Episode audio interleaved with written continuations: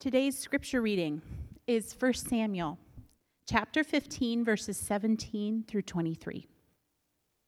And Samuel said, "Though you are little in your own eyes, are you not the head of the tribes of Israel? The Lord anointed you king over Israel.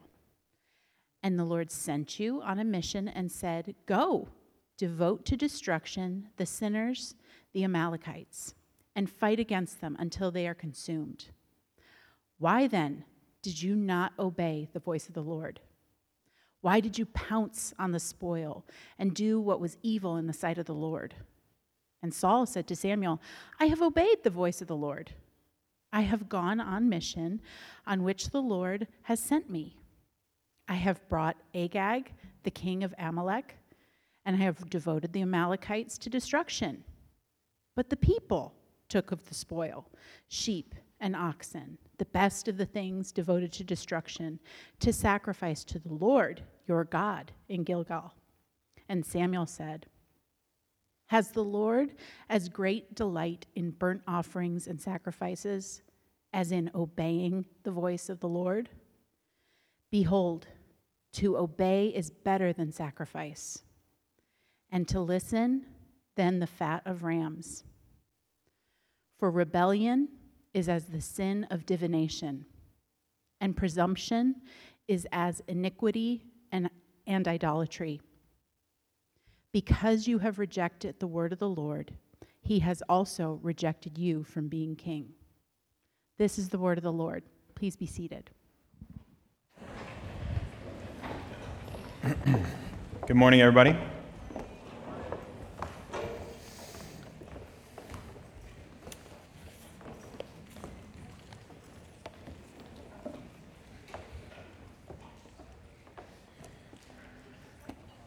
Have you ever flipped on the T V or scrolled through a social media feed and you caught a glimpse of a clip of a movie or a show and it was just totally out of context? This past week, uh, I was watching uh, a clip of a movie on YouTube, and it was clear that this movie was made in the sixties. It was a woman, she was an older woman, and she was dressed all in black, a black dress. She had a black hat on. She had a black veil, and she was walking up the steps of her home, which was enormous. It was like a palace of a house. And she gets inside, and she's inside her living room, which is more like a parlor. I think that's what you call it when a house is that big, right? Uh, and there's a man who's sitting in an armchair with his back to her. And he says something to her, and he stands up, and he turns around, and he starts to walk toward her. And he's, he is speaking quietly to her. It seems like she's shocked that he's there, but she has an idea of who he is. She understands that this, she recognizes him, right? This is somebody that she's met before. And as he walks over to her and he's speaking to her quietly, mid-sentence, pow! He punches her in the face. He punches this old woman in the face. Uh, what do you make of that? What do you make of that clip?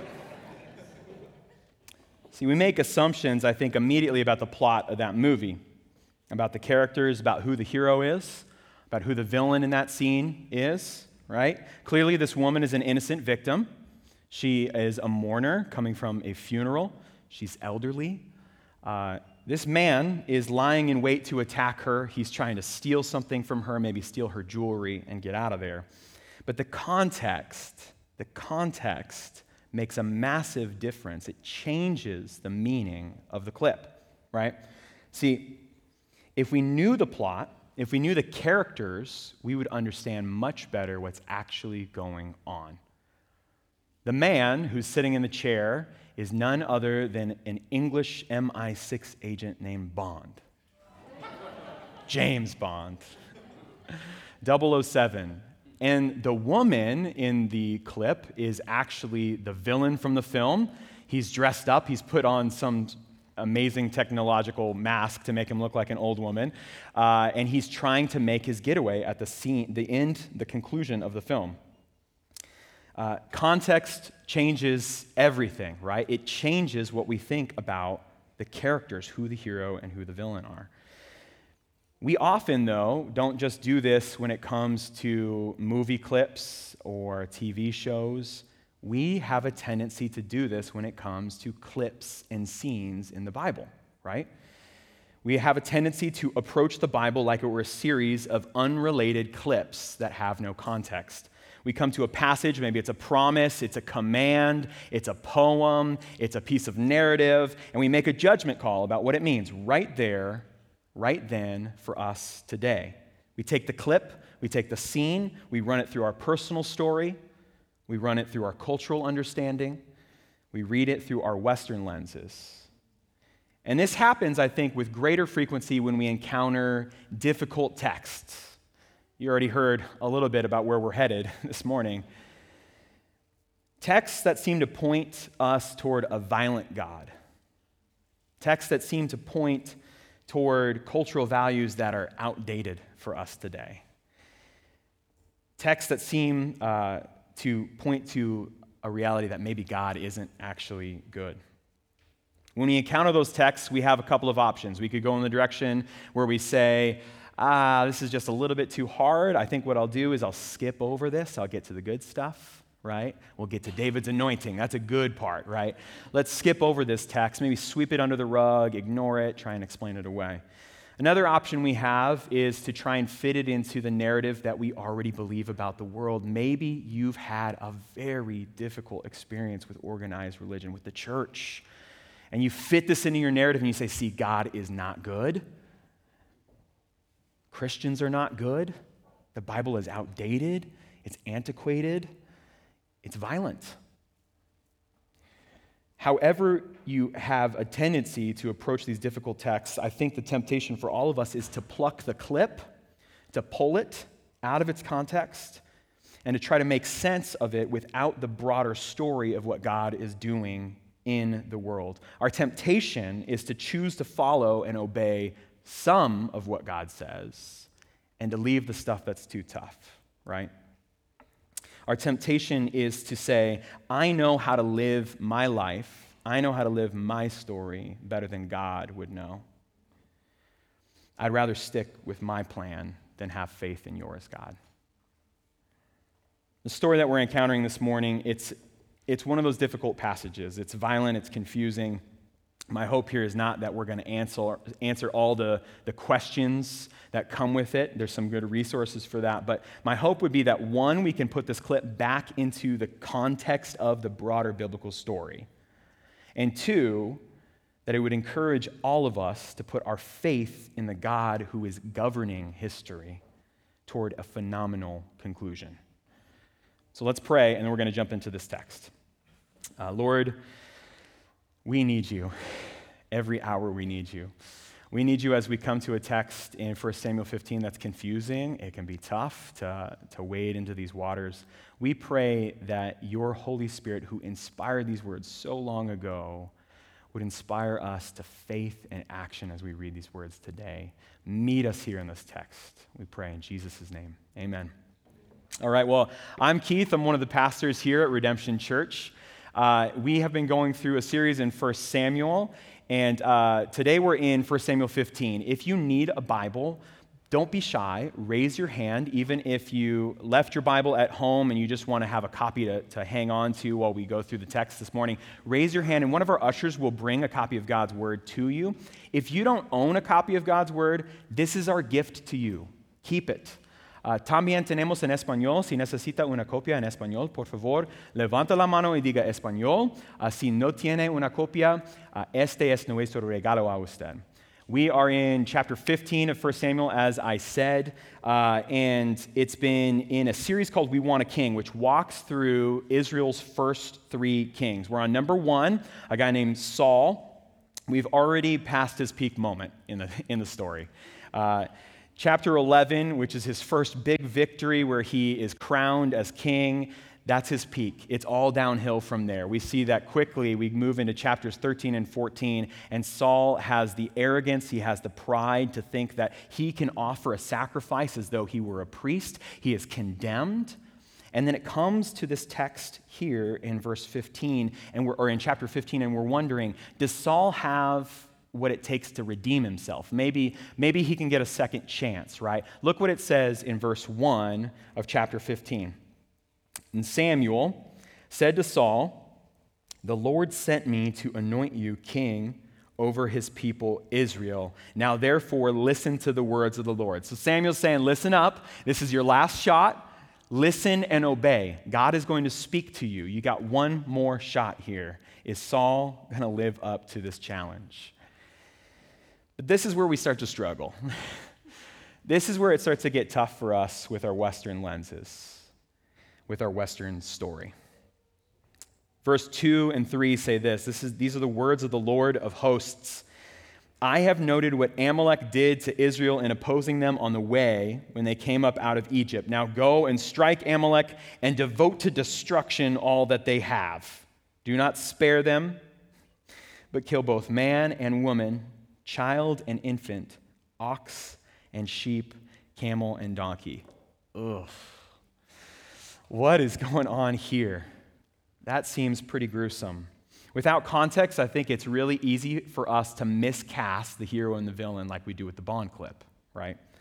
God is commanding Israel, it seems like, to a totally unprovoked attack on an innocent, defenseless people and commit genocide. That really is what it seems like is happening here in this text. So let's try and make sense of this, okay? Our first question as we approach this has to be, who are the characters? Who is the hero? And who is the villain? So Amalek. We first encounter Amalek, or the Amalekites. Amalek is the name of the city. The Amalekites are the people. We first encounter them in Exodus chapter seventeen.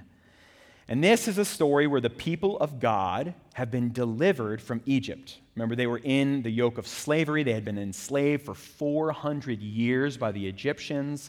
And God sent Moses as a deliverer, and he delivered them out of Egypt. They go through the Red Sea. They're free from their bondage, but now they're in the wilderness. They're in the desert, right?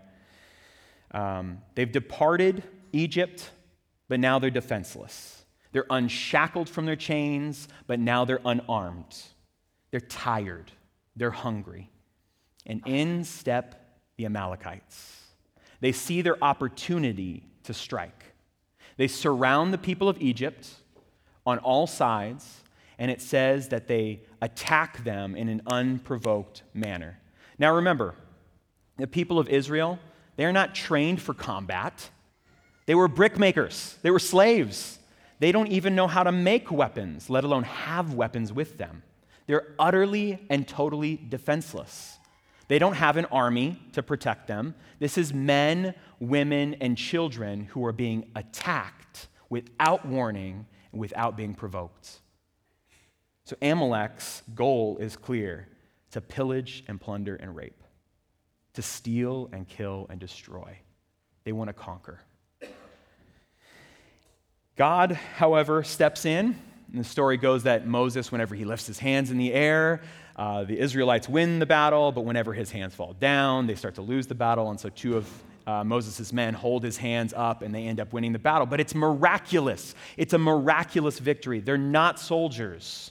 God wins the battle for them. But we read that in Numbers and Judges, the Amalekites do not change their ways. Even though they've been defeated in this battle, they continue the pattern of unprovoked attacks against their defenseless neighbors. And God, even though he wins the victory, says, "I will remember their war crimes.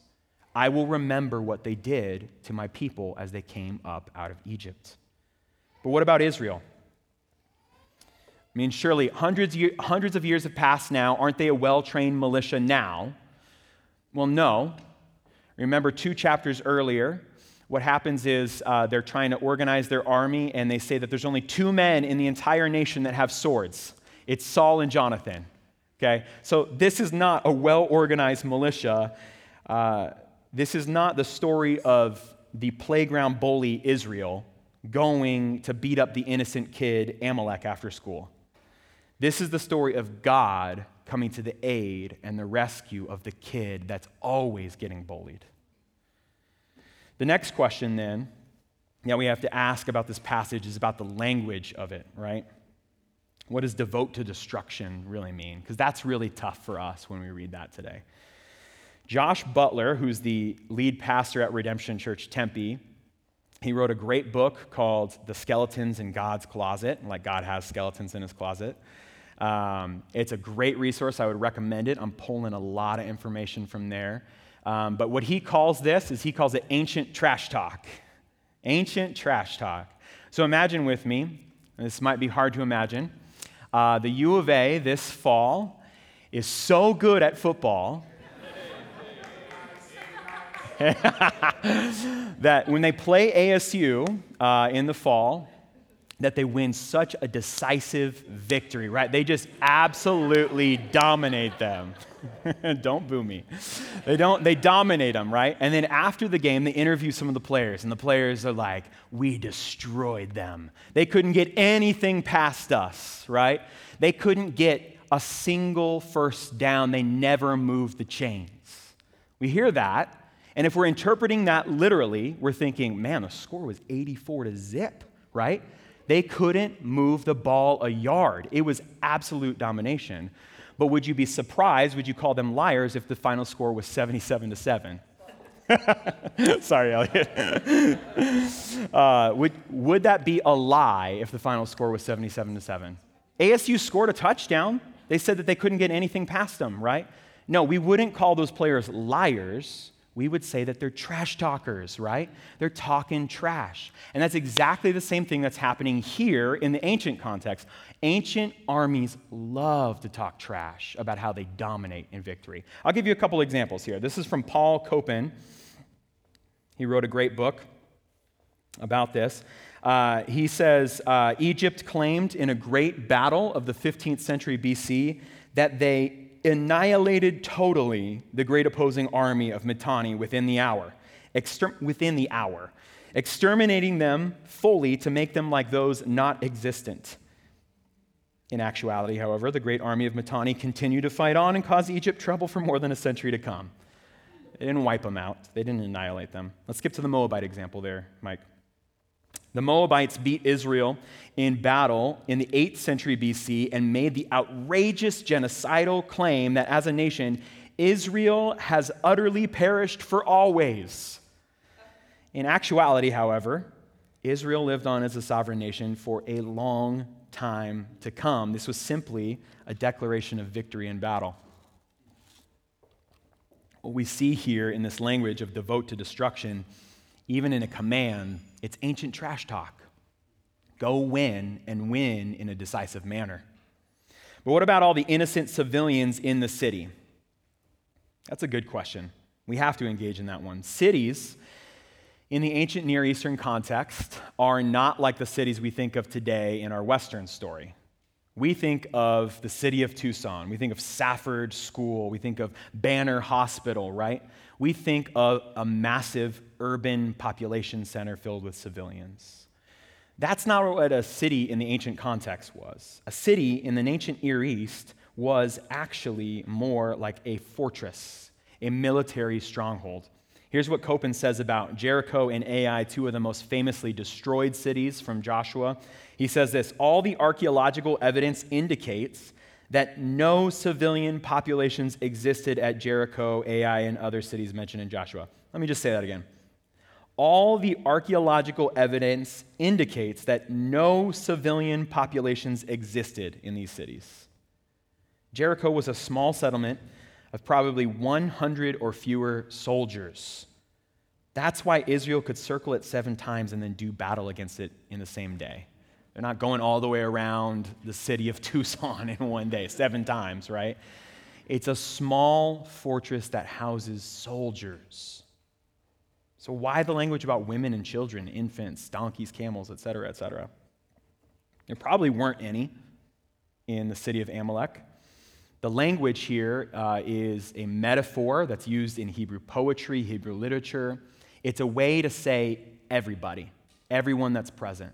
So when they list it out, they say men and women, children and infants. It's got a rhythm to it, right? It's kind of poetic language. Men and women, children and infants, sheep and camels and donkeys, right? It's, it's a way for them to say everybody that's there. We don't say it that way, but that's the way that the Hebrew people would have said it. So really, when our Western lenses compel us to read this text and to cast Israel in the part of imperial power that's committing genocide, we're reading that into the text. In actuality, this story is the story of God asking a ragtag group of unorganized, lightly armed farmers to take down the brutal warlords in their region. Ooh. Does that make this text any easier to swallow now? I don't think it makes it a lot easier, maybe a little bit, adding context. But what we have to do is we have to pull that clip out of our Western story. We have to pluck it out of our context. And we have to place it back in the biblical story in order for us to understand even a little bit of what's going on here. It's not just a temptation for us, though, to pull the clip out of God's word and to fit it into our context. We'll see in the story that that's exactly what Saul does as well. He hears God's word, and he's tempted to take just a little bit, a little snippet, and to fit it into his cultural narrative. Here's Saul's story. We see that in uh, the coming verses, Saul carries out the attack on the military stronghold, the city Amalek, and he says, I won that victory decisively. I devoted it to destruction. But it seems like there might be a problem with what happened here. Let's skip down to verse eight. Verse eight says this, and he took Agag, the king of the Amalekites, alive and devoted to destruction all the people with the edge of the sword. But Saul and the people spared Agag and the best of the sheep and of the oxen and of the fattened calves and the lambs and all that was good, and would not utterly destroy them. All that was despised and worthless, they devoted to destruction. So there's a couple major departures that Saul makes from his instructions, right? The first major departure is that he takes Agag, the king of Amalek, alive. Is this an act of mercy? Maybe Saul is really kind. Maybe he's changing, right? No, this isn't an act of mercy. This is an act of pride. What Saul's doing here is that he wants to be a king like the, the kings of the nations around him. And when the kings of the nations surrounding Israel conquer another tribe, they take the king of that tribe, they make them their slave, they gouge out their eyes, they put them behind them, and they parade them around like a trophy. Saul wants a trophy, not mercy. He takes Agag to show everyone how great he's done in battle. Here's the second major departure that he makes. He leaves the best of the sheep and the oxen and the cows and the lambs. Remember, everything. That means everything. He takes the best of everything. This is Hebrew language. Everything good, all the good stuff he takes. Was this an act of kindness uh, toward animals? Was he trying to, uh, to be merciful towards all these livestock? No. What Saul wants is he wants the spoils of war. He wants the victory spoils. He doesn't care about the worthless stuff. Remember, it says that in there. He doesn't care about the junk. He destroys that. He wants the best meat. He wants the best cows. He wants the best sheep because he wants to throw a huge block party, a huge barbecue in his honor, right? And if there's any doubt that this is what he's trying to do, let's just look at what it says in verse twelve. Someone rats Saul out. Samuel rose early to meet Saul in the morning, and it was told to Samuel, this is the rat, this is the narc, Saul came to Carmel, and behold, he set up a monument for himself and turned and passed on and went down to Gilgal. Saul set up a statue in his honor to commemorate his great victory in battle. The trophy and the spoils weren't enough. He was bold enough to set up a statue to his strength, to his victory, to his glory, and then to take the trip down to Gilgal, which is the place that's known that has a monument set up to God's strength, to God's victory, to God's glory. Samuel gets in his face about this. Saul comes up to him and he's like, I did what you asked. And then you hear, bah, bah. Samuel's like, hey, what's that? I hear sheep. What's going on back there? Well, I defeated the army, mm, but Agag. I took him back with me. Uh, and there was some good meat that I didn't want to just leave lying around, so I took some sheep back with me too. You know, I was trying to, you know what I was trying to do, Samuel, is I was actually, I was trying to set up a sacrifice to your God. I was trying to set up a big sacrifice. And Samuel just flat out tells him, you've actually disobeyed God. Your partial obedience is flat out disobedience. And look how Saul responds to him in verse twenty. I have obeyed the voice of the Lord. I have gone on the mission on which the Lord sent me. I have brought Agag, the king of Amalek, and I have devoted the Amalekites to destruction.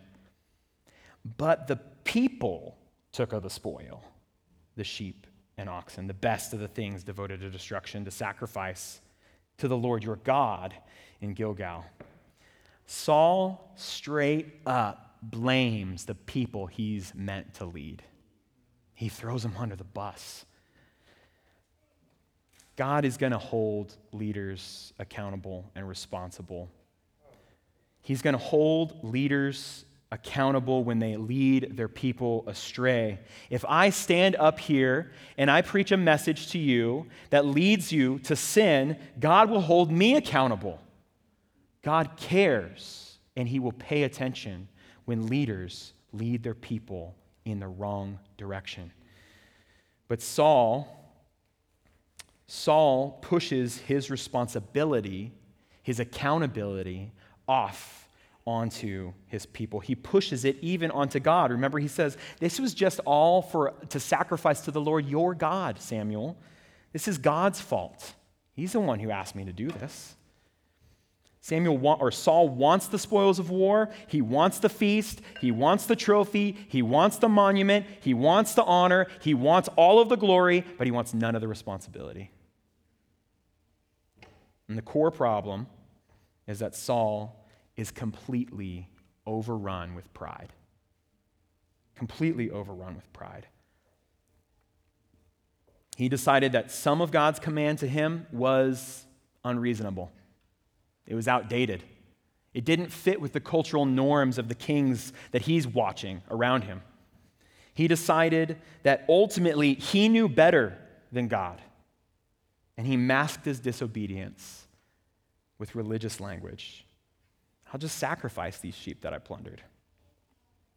And I hate to admit it, but we do this too. I do this. I'm prone to picking and choosing which parts of God's word I'd like to pay attention to, that I'd like to listen to. Love your neighbor as yourself. Oh, that's sweet. Love your enemies. Ugh. I know the plans that I have for you, plans to prosper you. Yay! It's easier for a camel to go through the eye of a needle than for a rich man to enter the kingdom of heaven. Ooh. He'll rejoice over you with loud singing. Let no corrupting talk come from your mouths, but only that which is good for building others up. See, the reality is, we're not that much different from Saul. We like God's word when it benefits us. We don't like it so much when it costs us something. And Saul wants us to know he paid the cost. He sacrificed those animals to God. Isn't that good enough? Look what he says in verse twenty-two, what Samuel replies to him. He says, has the Lord as great delight in sacrifice, in burnt offerings and sacrifices as in obeying the voice of the Lord? Behold, to obey is better than sacrifice. Listening is better than the fat of rams. Obedience is better than sacrifice. And in this case, obedience was actually more expensive to Saul than sacrifice. It cost him something. His sacrifice cost him nothing. It was plunder. It was loot. His obedience would have cost him his glory. His partial obedience was flat out disobedience. It was rebellion against the word of the Lord. It was Saul saying, I know better than you know. Saul took a clip. He took a scene of God's word, and he made it fit into the context of his story, into his agenda. He cut out God's story, and in doing so, he cut out God. Let's finish the story by remembering the trajectory of what God's story is. Let's look at verse twenty-eight. And Samuel said to him, "The Lord has torn the kingdom of Israel from you this day and has given it to a neighbor of yours who is better than you." So the reign of Saul is coming to an end. It seems like it just started. Uh, but this second act of pride has sealed Saul's fate. Another man's going to be king in his stead. Uh, the text doesn't leave us in mystery long. Uh, we find out in just, we'll find out next week as we go into sixteen who that man is. It's the beginning of the story of a guy named David. But the trajectory of God's story points us further. It points us beyond David. It points us to another king. It points us to a king who will succeed where Saul fails. It points us to a king who will come in humility. It points us to a king who will submit to the will of God, even if he doesn't want to. Not my will, but your will be done. He's not going to throw his people under the bus and blame them, but instead he's going to take the blame for them. He's not going to spare the enemy in an effort to parade them around. He is going to crush the head of the serpent once and for all. See, the trajectory of God's plan points us to King Jesus. The story of Saul's failures ought to drive us toward the story of Jesus' victories. The weird thing is this story doesn't end with just Samuel declaring that um, there's going to be another king, that Saul's reign is going to end. It ends with another tough passage, and it would be pretty hypocritical of me to stand up here and say we'd like to skip over tough passages and then to skip over it. So we're going to go there. It ends with this in verses thirty-two and thirty-three.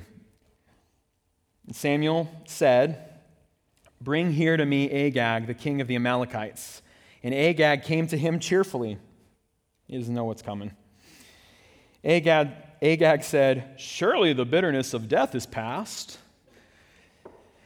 Oh, and Samuel said, "As your sword has made women childless, so shall your mother be childless among women." And Samuel hacked Agag to pieces before the Lord in Gilgal. Woof. Why does the story end here?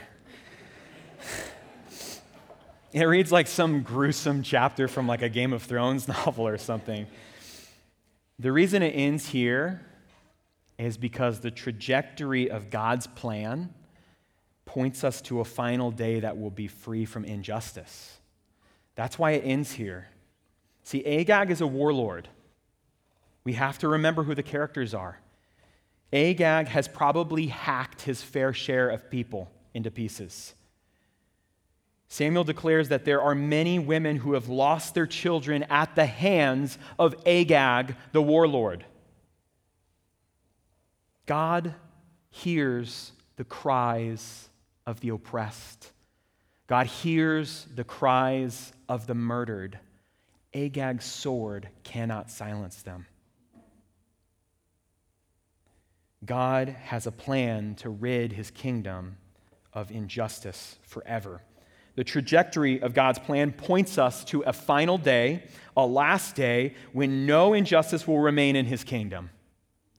God's plan, the trajectory of God's plan, points us to a final day when he will banish oppression for good. The trajectory of God's plan points us to a final day when the curse of sin, the curse of death, the curse of evil will be done and dusted. And when that day comes, and it will come, King Jesus himself will close the book on bullying. King Jesus will close the book on unprovoked attacks. He will close the book on racial hatred and injustice. He will close the book on murder. He will close the book on war crimes. He will close the book on genocide. Jesus will have the last word, folks. And that's good news.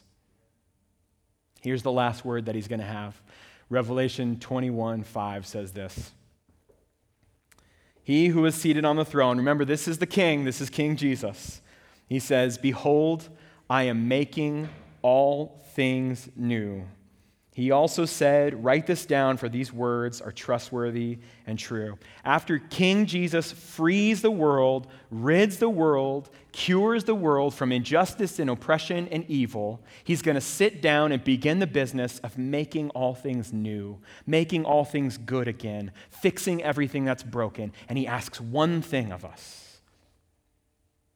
Will you and I believe and trust that his plan is trustworthy and true? That's what he asks of us. So I will leave you guys with this question.